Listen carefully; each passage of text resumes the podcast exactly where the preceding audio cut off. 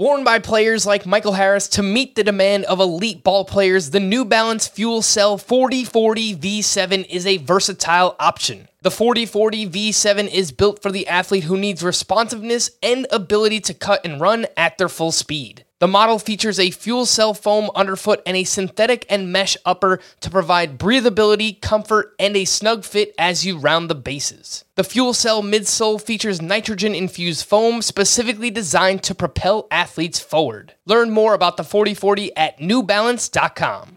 Welcome to the Fantasy Baseball Today podcast from C B S Sports. One, one pitch. Fastball pulled and Alvarez in toward the corner. Get out, Bob! Get out! Get out of here! Get out! Got a fantasy question?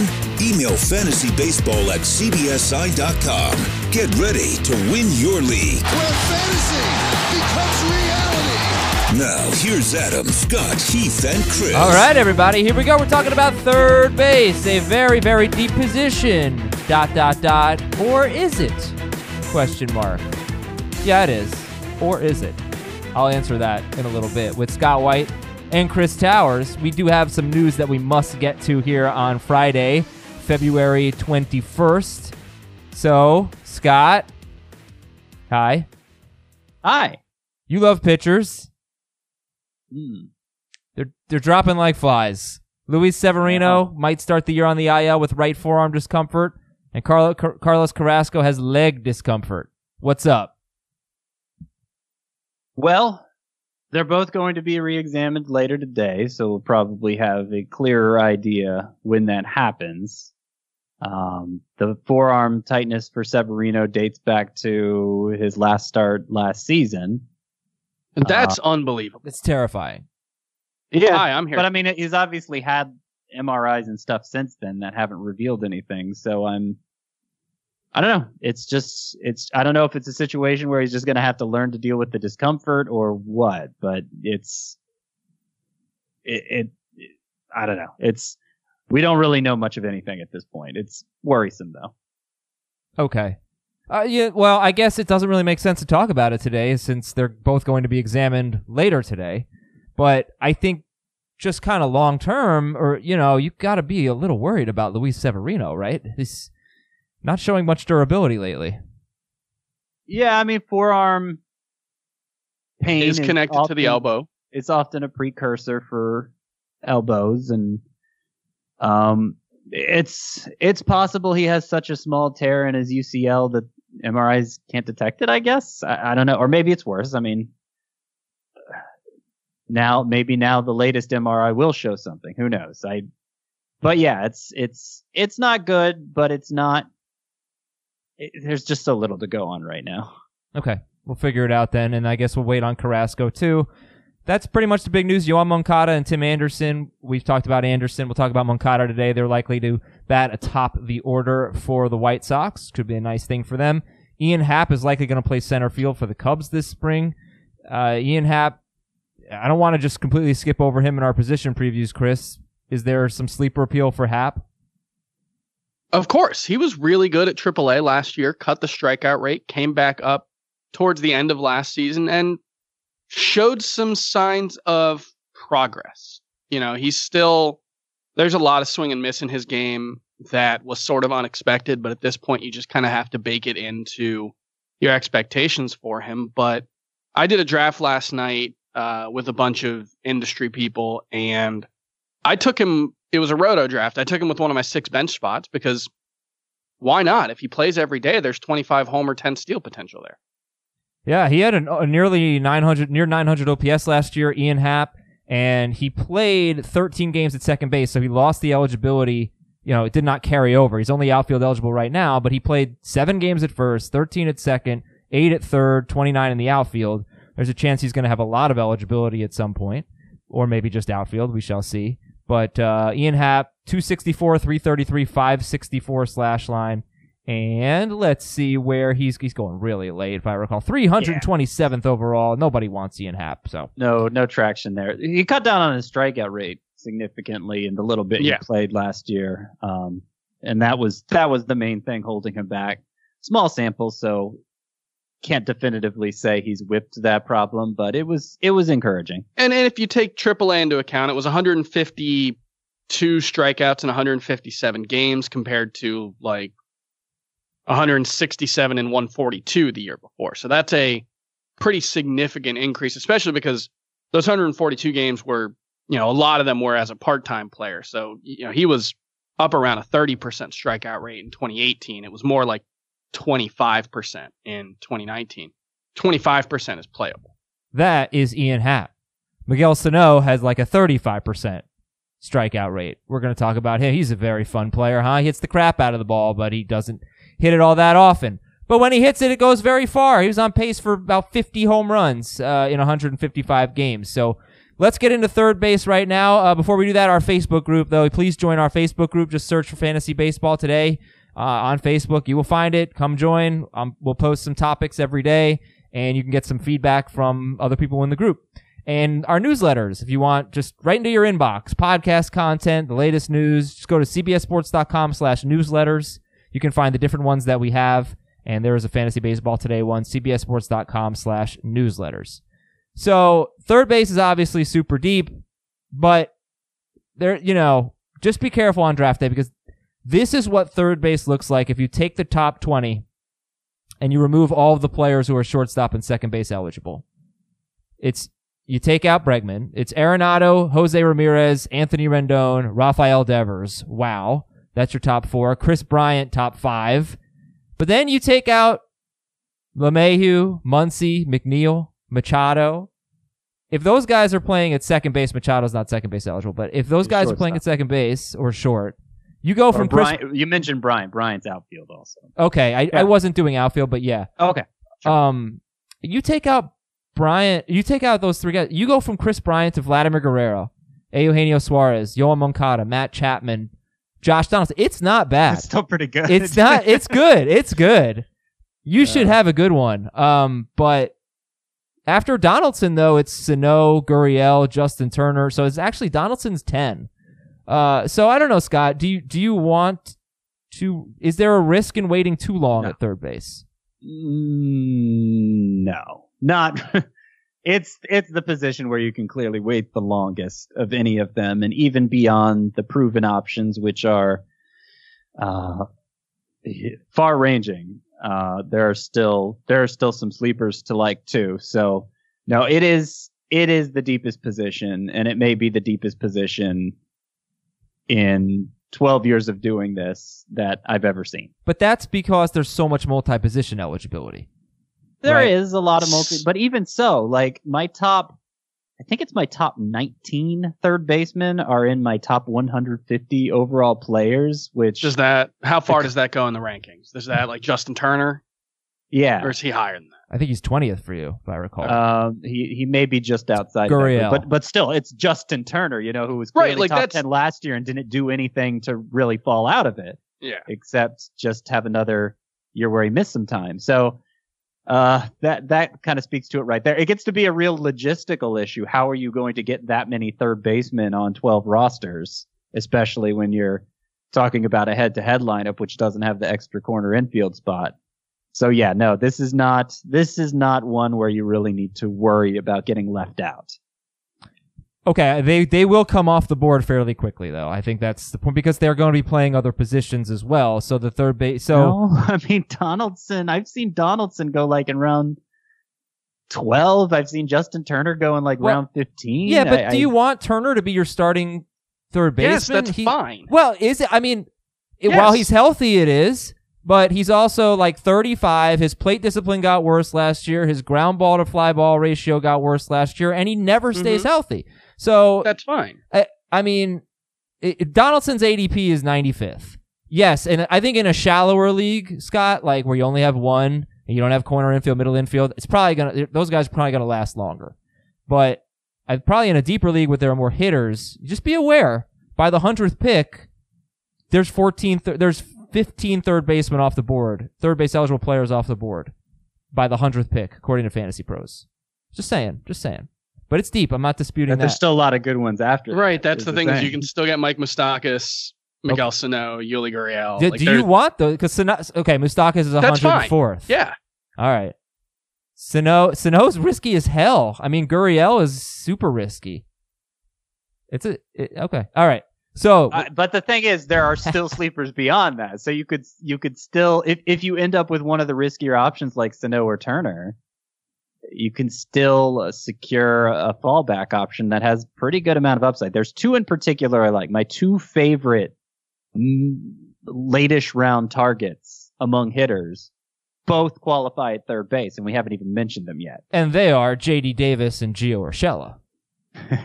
Right? Adam knows me.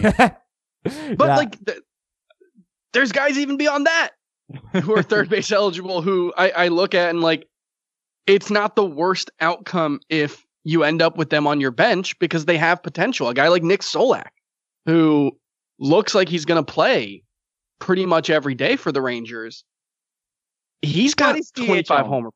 He's D H only. You're D H only, Scott. Hunter Dozier was really good before his oblique injury. Uh, Scott yeah. Kingery showed some signs. Yeah. Miguel Andujar. Miguel Andujar. Yeah, we'll see he's how much D H he plays. Only also. You're D H only, Scott. I don't know why you don't understand this yet.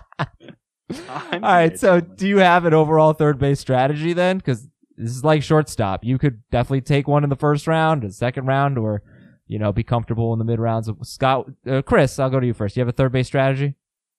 No, I think shortstop and third base are the two where I just want to get the best players possible. And and one of the things I run into with third base is sometimes I draft a shortstop to be my third baseman, and then I don't get as many third basemen as I want. And there have been times when I've gotten to like the twelfth, thirteenth round, and Justin Turner, everyone knows, is one of my favorite players, and I can't fit him in my lineup. And so that's one of the things that you run into at third. You're talking about, oh, you might miss out if you wait at third base. I run into the exact opposite problems that sometimes this is b- true for both shortstop and third base, where I just can't fit a guy in my lineup. Yeah. Right. Yeah. That's, that's the, th- like we talked about Alex Bregman on the shortstop preview. If, Uh, how I think he's the sixth or seventh best hitter, depending on whether you're going to prioritize Trey Turner steals over him. So he's he's his own separate thing. Uh, if Nolan Arenado falls to like round two, I might consider taking him. If Anthony Rendon falls to round three, I might consider taking him. Um, Jose Ramirez being a great steal, the one one of the the one really great steal source at the position, there might be a justification to take him in the middle of round two, but I'd rather not have to do any of that. I'd rather not be in the position where I'm forced to make that choice, because when I fill third base that early, I find that I'm frustrated I can't draft more third basemen later. So while at shortstop, there are a couple of points where I, you know, I don't really want to let Marcus Semien slip by. I don't really want to let Corey Seager slip by. At third base, I just wait until uh, until the last of what I consider the viable starters is left. Most in the in most of the drafts I've done. And where's that? Where's the last viable starter? Um, for me, it ends up being Miguel Sano oftentimes. Okay. Uh, I, I like the upside there. I think he could lead the majors in home runs this year. There is some risk, and uh, but I'm but I'm doing that partly knowing I'm probably going to get one of J D. Davis and Gio Urshela, if not both, later, and so I'm willing to take on the risk. Yeah, yeah, and you could probably wait even later to take Justin Turner, but um. I don't know. I I've never. By that point, I'm I'm just looking for upside hitters, and usually it makes sense to go with the third baseman. Yeah, but you could take Aaron. I mean, it's funny that you're calling Arenado a second round pick. Cause that's just I think is that no, he's he's first round caliber. It's just he's he's one of the first round caliber bats that's easier to let slide because he plays third base and he doesn't give you steals. Mm-hmm. So there's not much of a difference between him and Bregman in a roto league. In a points league, there's a big difference. Bregman's clearly better. Uh, in a roto league, I think you could argue that Arenado's better. Yeah, I mean, last year Bregman, Rendon, and and Arenado basically had the same season, at least for as far as a roto league goes. Yeah, and Arenado does that every year. I mean, his batting average was actually pretty high last year, but he's he's always right. good there. Um, the the big the biggest difference in Roto between them is Bregman, you could move to shortstop if sure. you're in that position where you're like, ah, oh, I wish I could fit another third baseman in. Oh, here's how I can do it.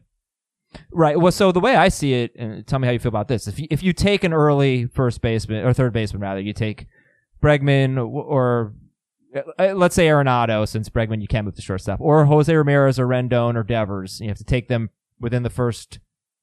Devers is like top twenty-five pick. They're, they're first or second round players, right? You can still take three third basemen. You could take one of them, and then in like round seven, you can take, you know, Max Muncy or McNeil or whatever, or move them over, or Manny Machado or Mike Moustakas.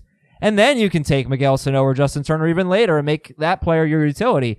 What you're probably not going to do is take Vlad in the fifth round. You're probably going to, or Suarez maybe. You're probably going to wait a little bit longer and get to like the, you know, Muncy, LeMahieu. Right, because he's only third base. So in other words, if you can take one of those elite third basemen early, and you could still end up with three third basemen on your team, but one of them is obviously going to have to play a different position. Yeah, so I was in my third base strategies piece. Be sure to check those out, by the way. They're they're um they're loaded with information. But I kind of just casually went through the exercise of um figuring out how many third base eligible players you could fit in your lineup. You would probably have to resort to something else for your third outfielder. And obviously there isn't like a catcher or third base eligible guy, but otherwise it would be very easily, to, it would be very easy to fill out your entire lineup with players who have eligibility at third base. So really? Yeah. yeah. It, it would not, it would not be a stretch to do that at all. Okay, um, well that, that's good. It's good to know. Yeah, so uh and, and so something else to keep in mind too, even if you are in a position where uh you kind of block up third base, Miguel Sano is going to gain first base eligibility probably within the first week of the season. That's a position he's expected to play most now with the signing of Josh Donaldson. So that helps. And uh, also J D. Davis, if you're like me and, and value him as a late-ish round target, he's outfield eligible. Uh, so there are there are two avenues that you could exploit there. Which third baseman do you draft often, Chris? It's probably been... Is it kind of boring to say Alex Bregman? I've drafted a ton of him because... At least in industry drafts, it, it's not really reflected in A D P, but I feel like in industry drafts, there have been instances of him falling, and uh, I'm perfectly happy if he's there in the second round. Like he oh, went amazing, yeah. twenty-third overall in oh this mock goodness. in this draft I did yesterday. Roto, twenty-third. Roto, I'm assuming, are categories. Roto, yeah, yeah. Okay, Bryce so Harper Breg- went ahead of him. Yeah. Wow. Uh, well, that is some... was it an O B P league or a batting average league? No. Wow. I mean, even if it's an O B P league, yeah, Alex right. Bregman led the majors in walks last year. Yeah, no, he's I, great. I just, at least Harper has a that, little that bit more seems of that. Like steals derangement because Harper had, what, fifteen steals last year? He's not a, yeah, he's a pretty he's good fine. contributor in the category, but people, that's something people overlook with Bregman. Oh, he didn't run much last year, but two years ago he had ten steals. The year before that he had seventeen. Yeah, he's fast Dusty enough Baker, to steal. Running the Astros now, like he could surprise with like a twenty steal season. It's totally within the realm of possibility. All right, Scott, who do you draft often at third base? Uh, by the way, Chris, that was pretty boring with Alex Bregman, but we'll let it pass. Okay, no, also Justin Turner. Justin Turner. He always, he always picks like the best player at the position. Who do you end up drafting?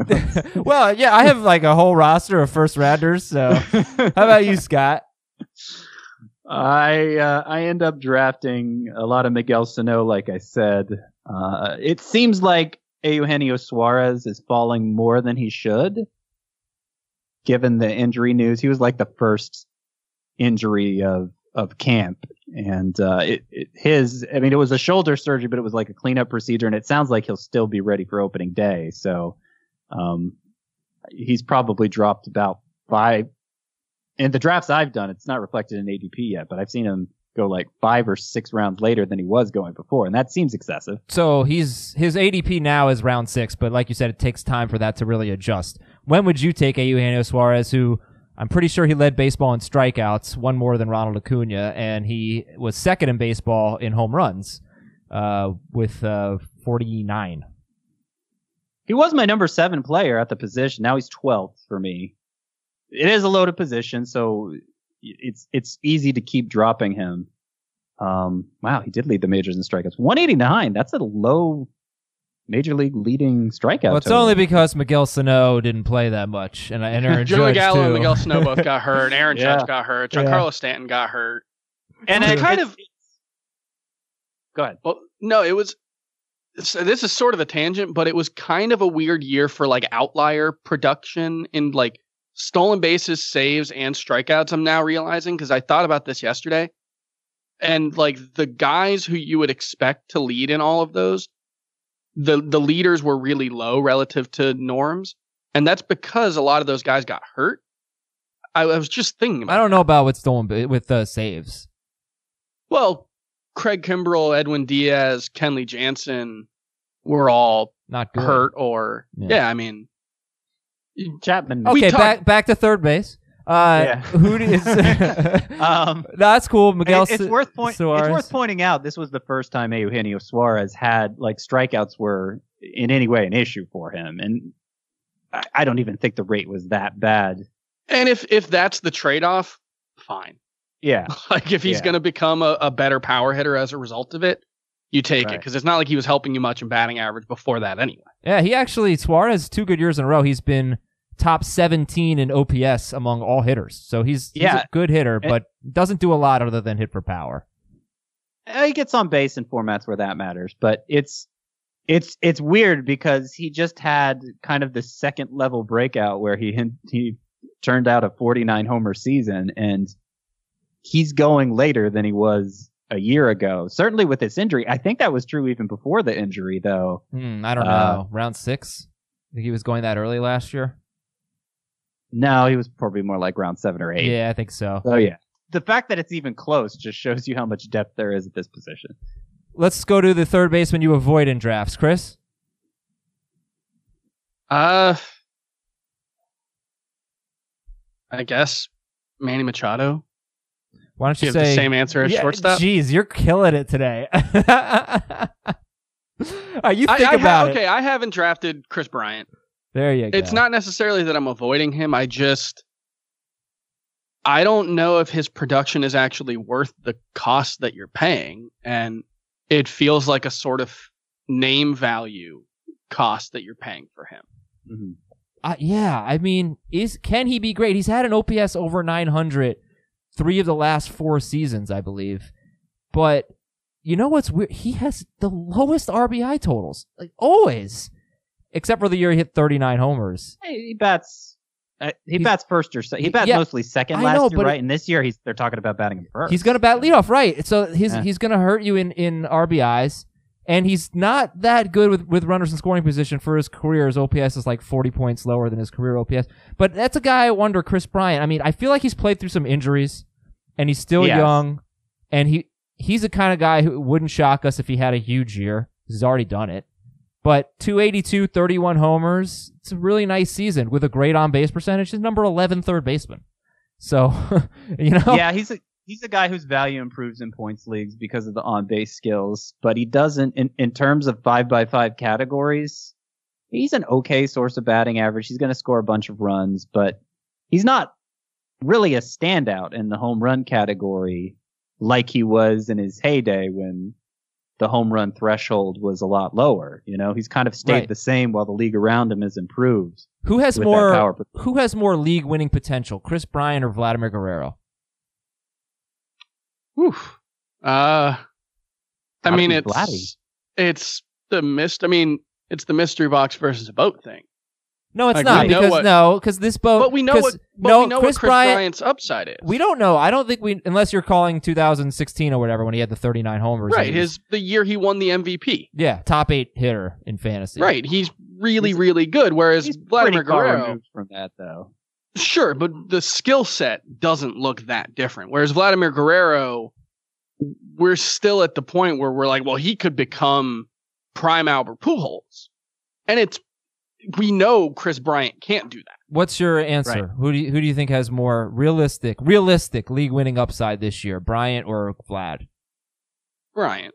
Uh, Bryant is the ho- higher probability pick for sure. But I, I mean, if you're, if you're going for Guerrero upside, could be anything. It's, it's Guerrero. It's, Uh, Guerrero has even more, be Kris Bryant. Guerrero has more league losing potential too. Than who would you draft? Uh, Bryant. I, Guerrero. Oh, okay. I that's a thing where like I've made sure that I have at least one share of Vladimir Guerrero somewhere. Yeah, I haven't I done that with Kris Bryant. Yeah, I don't want. There's a little FOMO there too. Scott, who uh, who do you avoid in drafts? Probably Guerrero, just, just because of his going rate. I, he's in my bust column because he, even to even to make just the modest standard of being the fifty-third best player, he he needs to show some skills improvement. He needs to hit the ball in the air more, specifically, and certainly it's within the realm of possibility. We saw Juan Soto's fly ball rate go up dramatically from year one to year two. Uh, and no doubt the Blue Jays are well aware of what Guerrero needs to do to get better, but you, you never know if it's going to happen until you see it happen. So uh, particularly given the quality of the third baseman going after Guerrero, and in some cases much well after him. Um, yeah, the, the pick there doesn't make sense to me. This is the, the, the great mystery of Vladimir Guerrero coming out of his rookie season is he was forty-seventh percentile in hard hit percentage last season, and he also led the majors in batted balls over one hundred fifteen miles an hour. Mm, that's very interesting. So he didn't hit the ball that hard. He didn't hit the ball hard all that often. He just wasn't consistent. He but, wasn't there yet. But he crushed it at times. And we all saw what he did in the Home Run Derby. I mean, he yeah. didn't technically win, but he won. Right, he won our hearts. My guy yeah. that I'm avoiding is probably Devers. I just don't yeah. think that he should. I want to see one more season. Like, he was amazing. He was the number four hitter in Roto. But, you know, some high BABIP, home run to fly ball, right? Just things that feel like they're going to regress for Devers. And the counting stats were just outrageous. So I don't think he deserves to be an early round three or a late round two pick. And I, I'm probably not going to get him. I don't know. I just feel like this position's so deep that I don't feel like taking a risk on Devers. Like, Arenado's not a risk. You know, Ramirez is a risk, but at least he steals. So Devers for me is going to be the guy that I'm not taking.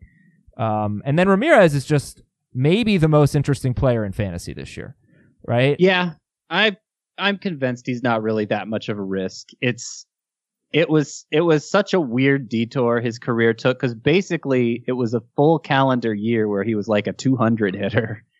Um, but there there have been a lot of There's been a lot of research is done about what went wrong and what went right again, and and what Ramirez himself is saying, kind of the, the anecdotal uh, backstory um, supports all the all the analysis. It's basically he just he started trying to beat the shift by hitting the ball the other way instead of sticking with his strengths of hitting pitches middle in and and just yanking him out of the park. And, and then once he got back to that approach, he was back to being the guy who we were drafting third overall last year. And then when you factor in the steal scarcity and his ability to impact that category, uh, I think middle of round two is actually is actually good value for him. He he could be that top five-ish type player again.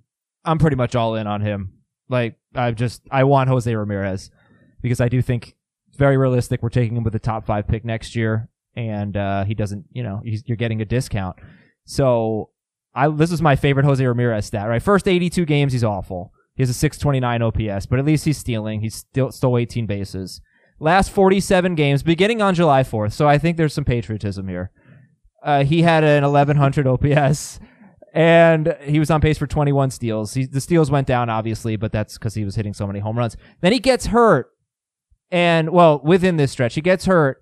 Late August, he misses about a month. He comes back from a broken hand. He homers twice in the first game back, including a grand slam. He has seven R B Is, and he homers the next day. It just, it was awesome the way he finished the season. He only played three games at the end of September, but he had three home runs in those games.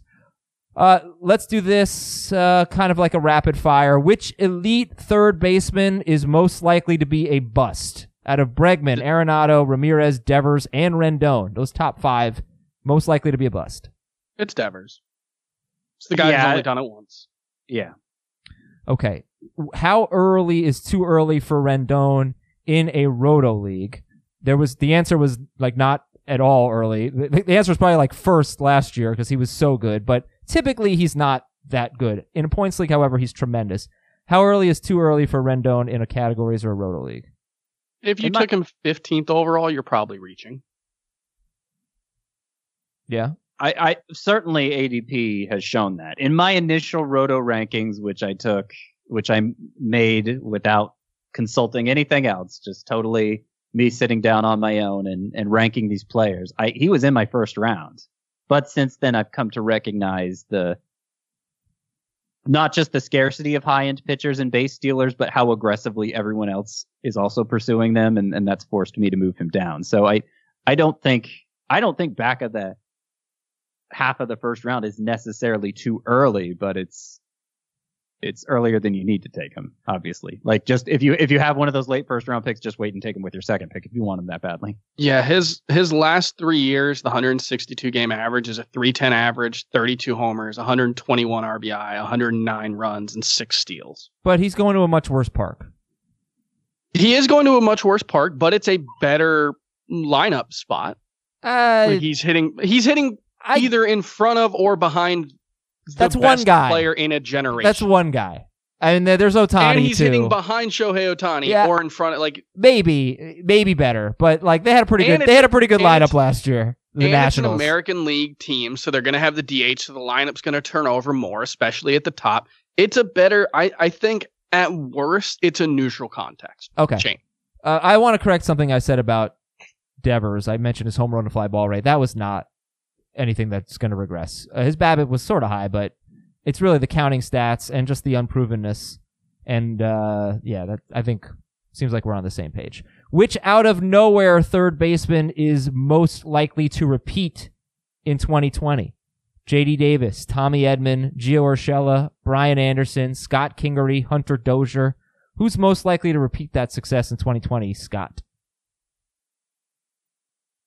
Okay, so you had a specific list of players? You can add anyone. My list was J D. Davis, which is going to be your answer, Edman, Urshela, Brian Anderson, Kingery, and Hunter Dozier. Yours is more lo- late round guys. Yeah. It would have been J D J D Davis. If we're just talking about repeat in terms of playing time, too, then yes, I, I, I feel very confident saying J D. Davis. But, um, you know, that obviously J D. Davis was kind of Kind of a borderline option in mixed leagues, particularly shallow in mixed leagues, because he wasn't playing every day. And that still seems like it's a concern given the positive reports of Yoenis Cespedes uh, early in camp. So I'm I'm beginning to have, although I still think J D. Davis' upside makes him well worth the the drafting at the going rate, I'm beginning to have some concerns that the playing time will be a non-issue. Um, so actually... the one I'm going to go with here is Gio Urshela in terms of being most deserving of the A D P, because like it, it doesn't even sound like the Yankees are giving half a thought to playing Andujar at third base. It's first base. It's maybe we'll try him in the outfield, some D H. Um, like Urshela seems to have that job locked up, and and considering that, it's it's amazing to me how low he's going, which is much lower than Davis even. Yeah, well, it's a like. one of the biggest one-year outliers, even in a year with a lot of one-year outliers. Like, this was a guy who, like, looked like he was swinging a wet newspaper before last season. Mm-hmm. Like, he mm-hmm. was not a major league caliber hitter. He basically wasn't using the lower body, his lower body in his swing at all prior to last year. And then last year made that simple step of using his whole body when he swings, and I mean, he just hit the ball so much harder. And he's always had good contact rate. He profiles. He has a very, very safe profile for batting average, and batting behind all those high O B P guys, his R B I total is going to be yeah. Very okay, it's Gio Urshela we're he, talking about. Chris, why don't we get to your answer? Who's the out of nowhere third baseman most likely to repeat in twenty twenty?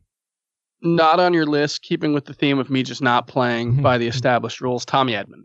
He is on my list. Well, I didn't see him. Well, he's there. Okay. Tommy Edman.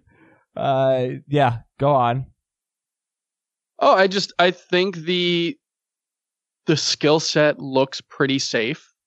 Uh, he was doing it in triple A. That's, that's one difference between Urshela and, and Edman was Edman was a big time breakout, but like Urshela was a seven oh five O P S guy in the minors too. Edman was at least hitting before getting called up. Uh, the Cardinals, for whatever reason, it's not the strongest bit of analysis possible, but the Cardinals do seem to uh, have a knack for developing late career breakouts like this. Um, and the biggest thing for me is just stolen bases are so rare, as we talked about ad nauseum, that like that that seems like a pretty stable skill set for him. I don't love that Edman was awful for his first forty-five games and then amazing for his last forty-seven games. I don't know if that means anything, but I, yeah, like, Urshela I, I was at least more, consistent. I, I like Edman a lot, especially since he's second base eligible, steals like Chris is saying. I mean, if you if you don't get them early, he's a great source of them in the middle rounds. But I do have more questions about, personally, I have a little more skepticism about his bat than I do Urshela's or Davis's. All right, here we go. Let's do sleepers, breakouts, and busts. Uh, let me ask you ask auction questions first. two hundred sixty dollars budget. How much for Nolan Arenado? I have him going, and I can tell you the exact number. Or I can. I thought I had opened that up. This is very good. This is a very good discussion we're having. thirty-five okay. to forty? Yeah. thirty-eight. thirty, what that's I what I was going to say. Right thirty-eight. Between thirty-five and forty. thirty-seven and a half. Uh, how much for Vladimir Guerrero? He... fourteen is, is eighteen. My oh, eighteen. Someone's going to fall in love with him. He's not He's not going to go... Like, he's just going to take one oh, yeah. guy. He's going to go for yeah. the twenties, I bet. He's my number eleven third baseman. I'm sure he's going... He's actually going earlier than that. two hundred sixty dollars budget. How much for Josh Donaldson? He is nine dollars for me. Who do you like better, Josh Donaldson or Miguel Sano? Donaldson. But they're right next to each other. Well, across the field. Right. There's like three guys between. yeah. Most of the time. Wow, what an infield. Okay. I don't know about the lineup. They might be right next to each other. Blank is my favorite sleeper third baseman, Scott White. They own the blank. Gio Urshela. I pretty much made the case already. Okay. Chris, who's your favorite sleeper? How about Travis Shaw? Yeah. How about yeah. him? He was a disaster last year. Just from the get-go, tried to tweak his swing in the offseason, didn't like how it felt, and I believe the story was he tried to rework his swing in the offseason, got to spring training, hated how that went, and tried to go back to his old swing, and just never felt right. But this was a guy who I believe was a thirty-homer guy two years in a row. Uh, yeah, hit sixty-three homers between twenty seventeen and twenty eighteen. Uh, I would anticipate he's going to play pretty much every day in Toronto, even with all the young guys that they have. And last I checked, I don't know where his A D P is now, but oh, last I checked, so, it, yeah, it's yeah. three ninety-nine right now. So basically, like, null. This value does not exist. He, I don't know that Travis Shaw can hit lefties anymore, but at his A D P, Travis Shaw doesn't have to hit lefties, but this is what he did against lefties last year. Not to say he was good against righties, but he batted one oh two with one extra base hit in forty-nine at-bats. He slugged the, the, one twenty-two against lefties. Interesting. The case for Travis Shaw is just a throwout last year. Yes. Like it was just, yeah. it was but two just years ago, season. He struggled against lefties too. But that that's just a playing time thing. But, you know, could he sit? It doesn't matter. I, I think I, I, the A D P nothing, is so enticing. If nothing else, it's encouraging that the Blue Jays were willing to offer him a full-time job. Yeah. yeah. Um, and, and obviously they're, they're, they're not really expecting to contend this year. And they're probably just thinking it's a low-risk move, but still, like Scooter Gennett hasn't gotten that flyer from any other team. You know, they're they're a lot of times when a guy just drops off a cliff like that, um, they can't find work next year, and Travis Shaw did. So that, that says something in and of itself. Does anybody want Matt Carpenter? No. Yeah, I think we're probably writing him off a bit too aggressively. Uh, he was one of the five best hitters in baseball two years ago. Yeah, it's crazy. In that year, it was a very... It was about half the season. He was just unbelievable. The other half, he was terrible. It was like quarter of a season, terrible, then a great half, then a bad quarter of a season. But end of the year numbers was an elite player, basically. And last year, so bad. Another guy who's starting to really struggle against lefties for Carpenter. But who would you... They're both sitting there at the end of the draft. Carpenter or Travis Shaw? Uh, Carpenter. Shaw, Shaw for Scott, Carpenter for Chris. All right, then. Who's your favorite breakout? Scott. J D. Davis. J D. Davis. Uh, I will just mention again that while he was a three hundred hitter with a near nine hundred O P S last year, he actually underperformed his expected stats. That's how good the quality of contact was. Uh, you know, a lot of times fluky things can happen in part-time roles, but even when it was August, I think, where J D. Davis got a chance to play every single day because of injuries, and it was a huge month for him. He hit over three hundred with like nine home runs. Lefties, righties, the split was basically even. Like any situation this guy was thrown in, he hit last year. So it's just it's just a matter of what kind of gap there will be defensively between him and Yoenis Cespedes in left field. Cespedes coming off three leg surgeries. You know, maybe maybe he doesn't have that much of a leg up there on Davis, actually. Um, but even if Cespedes ends up getting the majority of time in left field, Davis is they're they're they're giving him he's going to spend half his spring at third base, and he could end up playing a lot, bouncing between those two positions with Jeff McNeil moving over to second base or whatever else. Chris, favorite breakout? Miguel Sano. You could argue the breakout already happened last year, uh, but there's a decent chance that we're talking about him as the premier power hitter in baseball this time next season, and he's going to go off the board four rounds later than Joey Gallo, and I'm not sure there's a difference in their skill set. Joey Gallo seems a little bit safer because of all the injuries Miguel Sano's dealt with, although Joey Gallo has had trouble staying healthy in his own right. Uh, two of the last three seasons, Miguel Sano's been on a forty-plus homer pace. Last season, it was a fifty-plus homer pace. I I think a fifty-homer season is well within the realm of possibility here. Sano has never played more than one hundred sixteen games. He got in better shape, but then he had a weird heel injury that required surgery, so his season didn't start, you know, until a little bit later. And he he had a nine twenty-three O P S, but he, his one hundred fifty-five game pace was fifty homers, two forty-seven batting average, one hundred seventeen runs, one hundred twelve, no, one hundred seventeen R B Is, one hundred twelve runs, but two hundred thirty-five strikeouts. That was his yeah, one hundred fifty-five. He's, he's going to strike pace. Out a lot. Yeah. But he's also like a career three sixty BABIP guy, I believe. And so that helps make up for it, as does the fact that he just hits a, pun- a bunch of bombs. Yeah, he sure does. All right, Miguel Sano, who's your fi- uh, who's the biggest bust at the position, Chris? When I did my third base preview, I put Vladimir Guerrero, and this is kind of the, you're seeing the the duality of how I view Vladimir Guerrero. I think the most likely outcome is he is a pretty sizable disappointment at his fifty-third overall A D P. Um, but I also will make sure I have him in at least one league just because there's that, that tail end of his like of his potential outcomes is really, really big. Okay. So for you, Scott, who's your biggest bust? I for, I was going to say Guerrero, too. I'll just add one detail uh, to show you to show you how far behind he was. Sorry, to t- to show you how far behind the rest of the third base pack he was last year. Uh, I'll pull that up in just a second, but you know, Manny Machado deserves a mention here, too. We talked about him a lot in the shortstop preview. None of us think he's really the sort of guy who could live up to that, uh, the range where he goes either, which is about top fifty, actually one spot ahead of Vladimir Guerrero. I think Josh Donaldson has a lot of bust risk. The position is so deep that it doesn't seem like many people are reaching for him. Um, but, you know, he was, I think, the seventh best third baseman in head-to-head points per game last year.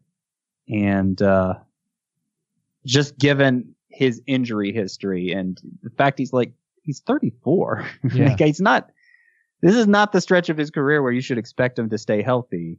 Um, I, I think the risk for him is just as high for Justin Turner, even though um, it's not reflected in A D P. So, yeah, the stat I wanted to give on Vladimir Guerrero, he averaged two point six three head-to-head points per game last year, and that's compared to, like, bad. three point three five for Chris Bryant.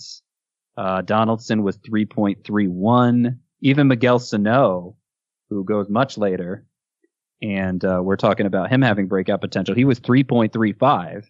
So, yeah, like, all those third basemen were in the three point three range, and Vladimir Guerrero was down at two point six. It's yeah, basically it's, it's throwing out what he did last yeah. year entirely. That's the like you're you're drafting him because he had a ten fifty O P S between double A and triple A. It wasn't yep. even that bad last year as a as a how old was he? twenty, twenty years old, twenty-one year old, twenty year old, yeah. twenty year old rookie. But I mean, two seventy-two. He hasn't turned twenty-one yet. Yeah, but it, but but the skills, the skill indicators back up what he did, right? He wasn't he unlucky. Didn't, he didn't play what he right. didn't. Right. No, he he was by by I'm saying he wasn't, he wasn't bad for a twenty-year-old rookie. For well, a, saying, for like, a major league it third baseman on he was. Skills improvement. It hinges on skills improvement of like course. I was saying. But he has yeah, the it's, skills. It's, it's betting on pedigree. It's betting that the guy who hit, lest we forget, three eighty-one in twenty eighteen, mostly in double A and triple A. Uh all in double A and triple A. I want to throw out another uh, name as a oh sorry Chris as a possible bust. Matt Chapman had a terrible September, and I was just reading on our website. Uh, you know, if you go to player page, get these updates. Martin Gallegos of M L B dot com said that Chapman is working on his mechanics so he can be better against high fastballs and off-speed pitches. And in September, I, you know, I know it's only one month, but I don't have the numbers in front of me. Oh, he batted one seventy-eight. He did hit six home runs. He struck out thirty-one times. Uh, you know, last last fifty-seven games total, he had a seven thirty-four O P S. He batted one ninety-three. But within that, he had a very good August and a bad September. So I don't know what to make of it. But the fact that he's changing his mechanics, Mac Chapman, to catch up to high fastballs and adjust off-speed pitches, it makes me wonder if the book is out or something like that, if people picked something up on him. And I, I'm not sure that he's so much better than the guys who are going after him, like Donaldson and Sano and, you know, the depth of the position, and Moustakas. So I probably don't I mean, the overall, see myself The overall him. Production was very similar for all those guys. I was saying they were three point three. Chapman was three point two last year. Uh, so he's He has the sort of batted ball profile that lends itself to a low BABIP, and so he may not be a great source of batting average because of that. But hey, I don't think anyone's expecting Josh Donaldson to carry them in batting average. Certainly not Miguel Sano. It just becomes a it just becomes a matter of weighing risk and reward at that point. And Chapman is the least risky of them. I, but I don't know about not if not if he's really changing his mechanics after a horrible September. After no. batting one ninety-three in his last fifty-seven games. I, I had I'm no not, idea I'm about that. I'm not going to read too much into it. that until... A, like, if he has... maybe if he has the sort of spring Travis Shaw did last year, then sure. we could then we could start to wonder. Uh, but if Eugenio Suarez is now dropping behind Matt Chapman, who would you take? I have Suarez ahead of Chapman. Yeah. All right. That's, yeah. I feel like that might happen with the shoulder injury, but Scott mentioned it's probably not that big of a deal. So we go to average draft position. We have not talked about Yoan Moncada, so we'll definitely get to him. Bregman's eleventh, Arenado's eleventh, Rendon's nineteenth, Jose Ramirez is twentieth. Points league, Rendon, Roto league, Ramirez? Yes. Yeah. Though, I mean, Ramirez should, he hardly strikes out, so it's not like he's, it's not like he loses value in a points league. Right. Chris, then Devers twenty-third overall, and then a pretty big gap to Kris Bryant at the end of round four, beginning of round five. Manny Machado in round five. We've already talked about him as being extremely overvalued. Vladimir Guerrero in round five. If you've heard our second base preview, you've heard all about D J LeMahieu. But Eugenio Suarez is there in round six. I think we covered him. Uh, and he's probably lower than that now. Yoan Moncada, round six. So he's in between oh. Vlad, LeMahieu, uh, Muncy, Chapman. Scott says, ugh, on Yoan Moncada. I just don't know why these people, like, this isn't the year to pay up, to like, it, it, to gamble on upside to this extreme.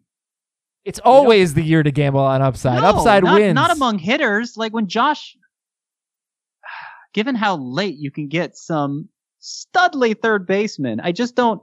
But those guys aren't going to, like, I think you're thinking too much in a points league context. And like, oh, this Josh is terrible Donaldson value has, league. Josh Donaldson has no chance of being a five category, category contributor. He's yeah, probably I know, but a three category Moncada has a minimal best. chance of being one. Well, so like he when you're literally paying, just when that well, no, big hold, of a difference in cost. Hold on, he he literally was last year. I know, but it was like not a five way, category stud last. First year. of all, he had twenty-five home runs, so he wasn't in one hundred thirty a in that. He had ten it's steals. Not, he that wasn't a stud. Yeah, he wasn't a stud in steals. He's a, he, he, was, he was a five like there were not that many players who helped you as much as he did in five different categories. He was a contributor was, in all five. He was a less believable Ozzy Albies. I mean, like, you're you're acting like his expect like you're all about the expected BABIP or expected batting average and expected stats. His expect X B A was two ninety-one. I know his average is a lot lower than he was, actually hits. Right, but if he hits yeah, two ninety-one, he's going to be a stud. He's going to be a third round pick next year. No way. Yes, he is. If he hits two ninety-one with thirty homers and ten steals, he's going to be a third round pick. What? Yes. Well, Springer isn't even a third round pick because he doesn't steal bases. We're not talking about a lot of steals here. Thirty homers is not maybe well, double digits. Thirty homers is not that much. What, what did we say? There were almost sixty players who hit thirty homers last year or something. The, I I feel like I'm I feel like I'm taking crazy pills I, right now. I, I like, think it's. I feel like you are too. You're a little crazy like, right now. who who would hit two ninety-one with thirty homers and ten to fifteen steals? Oh, you're upping the home run total now. Well, he hit twenty. He hit twenty-five in one hundred thirty-two games. You're uh, acting like he played one hundred sixty-two games and okay, hit twenty-five. But one hundred thirty-two isn't. I mean, you, you well, should expect a D L for everybody. Season. You know what, Chris? You know what it is? It's a little bit better than Javier Baez. He hit two eighty-one with twenty-nine homers and eleven steals last year. He missed some time. He played one hundred thirty-eight games, which is very similar to what Moncada did. And Javier Baez is a fourth-round pick? Yeah. and But I, it doesn't seem like How you guys is, want him there. What are we doing? No, I, look, I, I... Well, I don't... I We just talked about how I don't think Baez is worth it. Right, but he's going fortieth overall. And, and that is his Monca- A D P. Moncada's sixty-eight. That's very high too. Right, but I well, okay. Like no, look, this is a legit just, conversation. The point was, if he hits two ninety with thirty homers and ten to fifteen steals, he's a third-round pick. That's just true. I don't know if that's true. I mean, I feel like that's maybe late third, I think, fourth round. I think you. Yeah, I mean. Get up to George twenty Springer steals was much better than that last year. Much, much better. And he is going thirty-eighth, so outside the third round. Charlie Blackmon, thirty-ninth, outside the third round. Yeah. Uh, Ketel Marte was a first-rounder, basically, last year, and he's going forty-fourth. Well, okay, first thing on Moncada. Even though his strikeout rate went down, uh, he's still a bad plate discipline guy, so sixth round in... A points league would be a, a terrible idea. Right. I'm not arguing I know, that. I'm I know. I'm just strictly for road. I'm just saying. Just putting like that he's out an there. elite. He's an elite athlete. He's an elite batted ball guy who improved across the board last year in ways that are not necessarily sustainable to what he specifically did with a three fifteen average. But like his X B A was in the top ten percent of the league, and we're yeah. you're talking about him like he's a total scrub. No, I think he'll be a pretty good source batting average. Did not. I think that's. I think that's the. the area where he'll probably stand out most. And, and of course, that's contingent on him continuing to keep the strikeouts as low as they were last year. So, Scott, I mean, the, the interesting thing here with, with Moncada is that he is going in a range of players, other than LeMahieu, of like probably low batting average, but more power, right? Suarez, Muncy, Chapman, Donaldson. And Moncada's earlier than most of them, but mm-hmm. any draft he could be just in that mix. So yeah, it really I mean, is. If he improves do, do by as the a batting power average. hitter, if he improves as a power hitter, then then he'll overtake those guys. But a lot of them have a big power advantage on him right now. Yeah, a very big one. And with that, might be more runs than R B Is. Although he's going to bat first or second in the White Sox order. So, Chris, do you think that's okay value for Moncada in round six? Yeah, he's on my breakout list. All right. I think there's room for him to even improve. He's still he's still very young. He is one of the best athletes in baseball who started to look like a baseball player last year for the first time. Took big steps against left-handed pitching, which had always been an issue for him, and was more aggressive. He's a guy who needs to swing more because good things happen when he hits the ball. And his good manager, things happen when he swings. The issue for him last before last year was his approach wasn't great. He was too passive. Yeah, and I, his I manager, guess without getting into okay. the specifics of Moncada, I just I don't see how in a year when a George Springer is getting pushed to round four, a Charlie Blackmon is getting pushed to round four, uh, M V P candidates last year, LeMahieu and Semien, are going in round like six and eight. T J LeMahieu, they're fake. M V P. And there and there are a lot of there are a lot of like unquestionable. I guess I okay. Maybe that's not the right word to choose, but there are there are a lot of players who quite believably performed at a stud level last year, going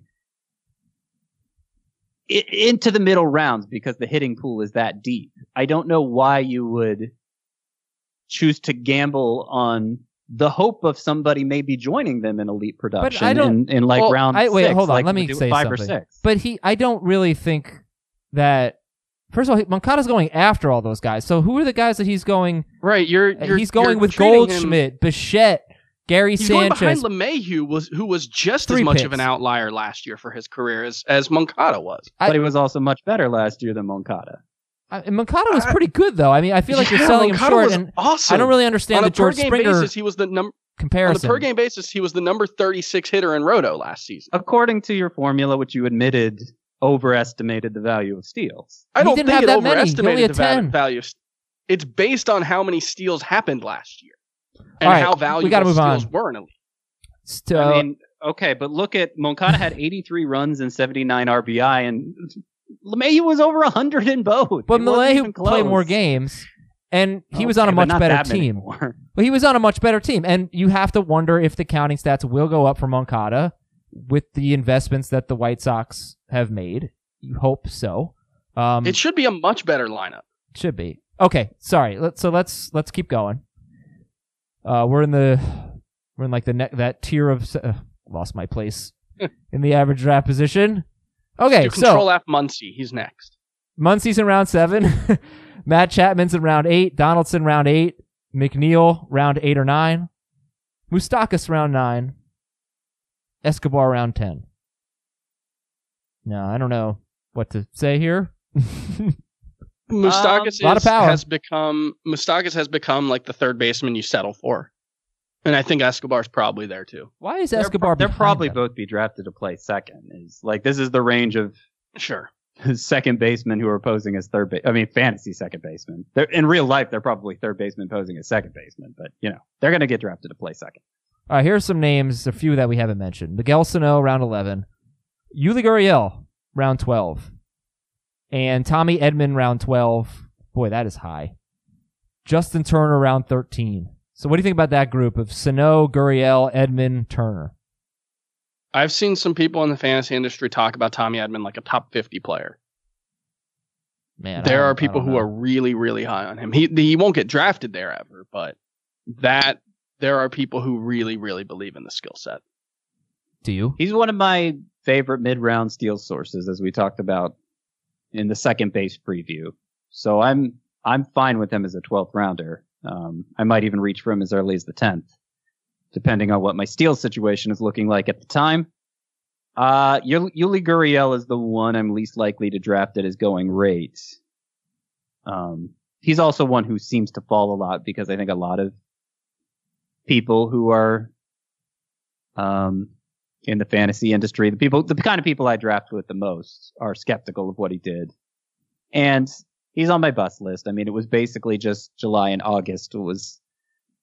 He did things that he's never done before and then was yeah. fell back off in September. Um, and a guy in his mid thirties, it, it's just difficult to trust that. That's yeah, I think I got him in the sixteenth round yesterday, right. which is fine. Right. When he goes that late, it's like, what do you have to lose? Yeah. You're going to get batting average from Gurriel. So At least you got that. Yeah, and he was he my starting back. third baseman in that. And the runs and R B I should be high in the lineup he's in.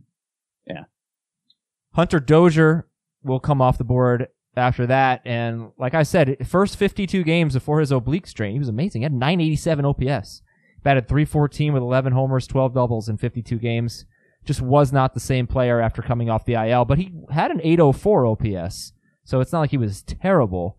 Hunter Dozier, was he? Yeah, he's right after Justin Turner. He's in round fifteen. Turner's in round thirteen. Then it's Dozier, Scott Kingery, J D. Davis, Ryan McMahon. So, what do you do, like? Can you buy the oblique excuse for Dozier? Could this be a really good hitter that just got injured?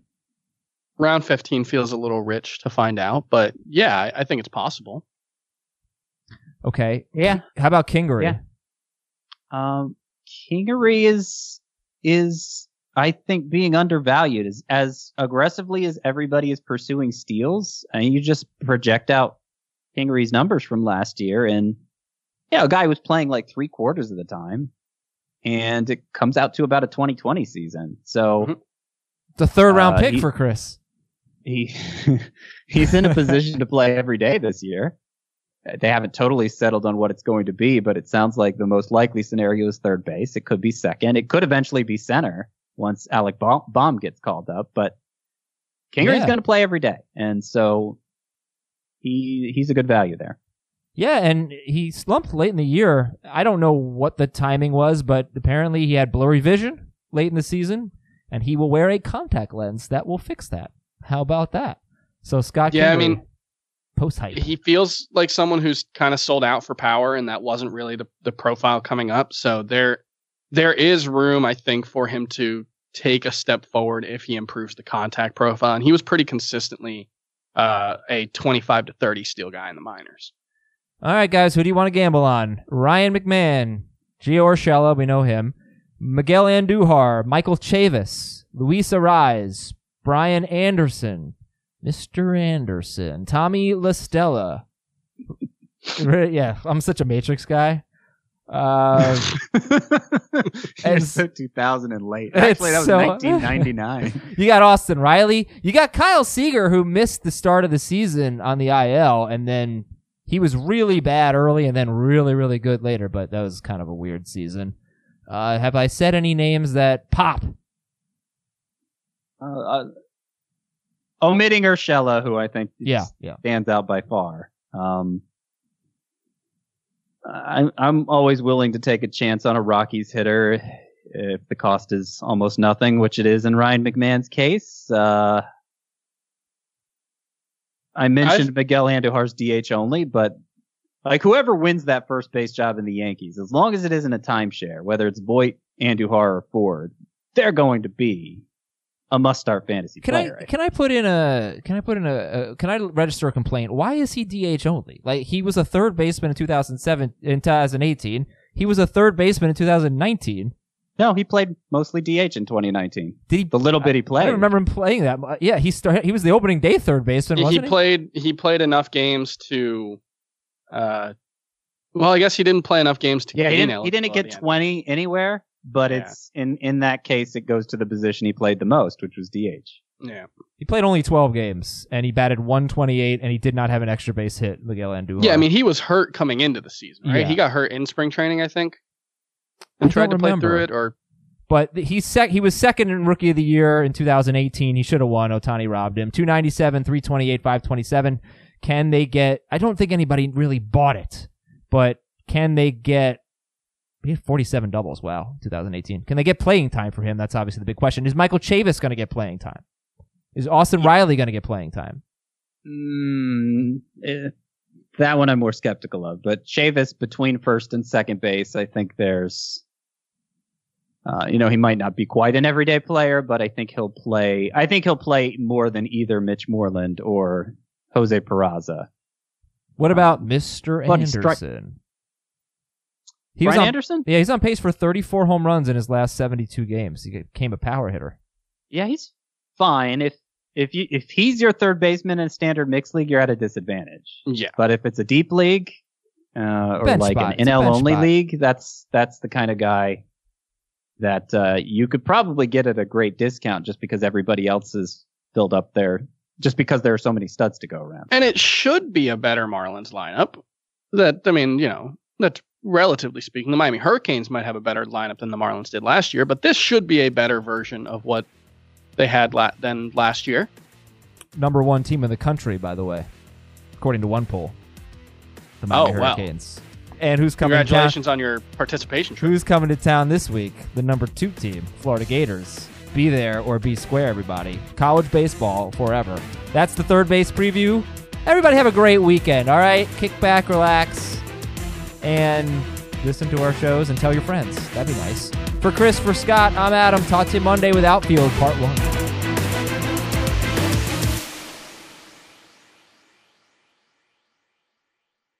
If you've ever been in the market for a new home, you know home shopping can be a lot. There's so much you don't know and so much you need to know. What are the neighborhoods like? What are the schools like? Who is the agent who knows the listing or neighborhood best? And why can't all this information just be in one place? Well, now it is on homes dot com. As somebody who's been through this, I can tell you these features are so, so incredibly valuable. They've got comprehensive neighborhood guides and detailed reports about local schools, and their agent directory helps you see the agent's current listings and sales history. The area you live in is just as important as the house itself. You can get to know a neighborhood without ever setting foot in it. Say you're a really active person. You could find out about the nearest parks. Do they have a baseball field? Maybe you want to join a softball league like Chris and I play in. Also, homes dot com collaboration tools makes it easier than ever to share all this information with your family. It's a whole cul-de-sac of home shopping information all at your fingertips. homes dot com. We've done your homework.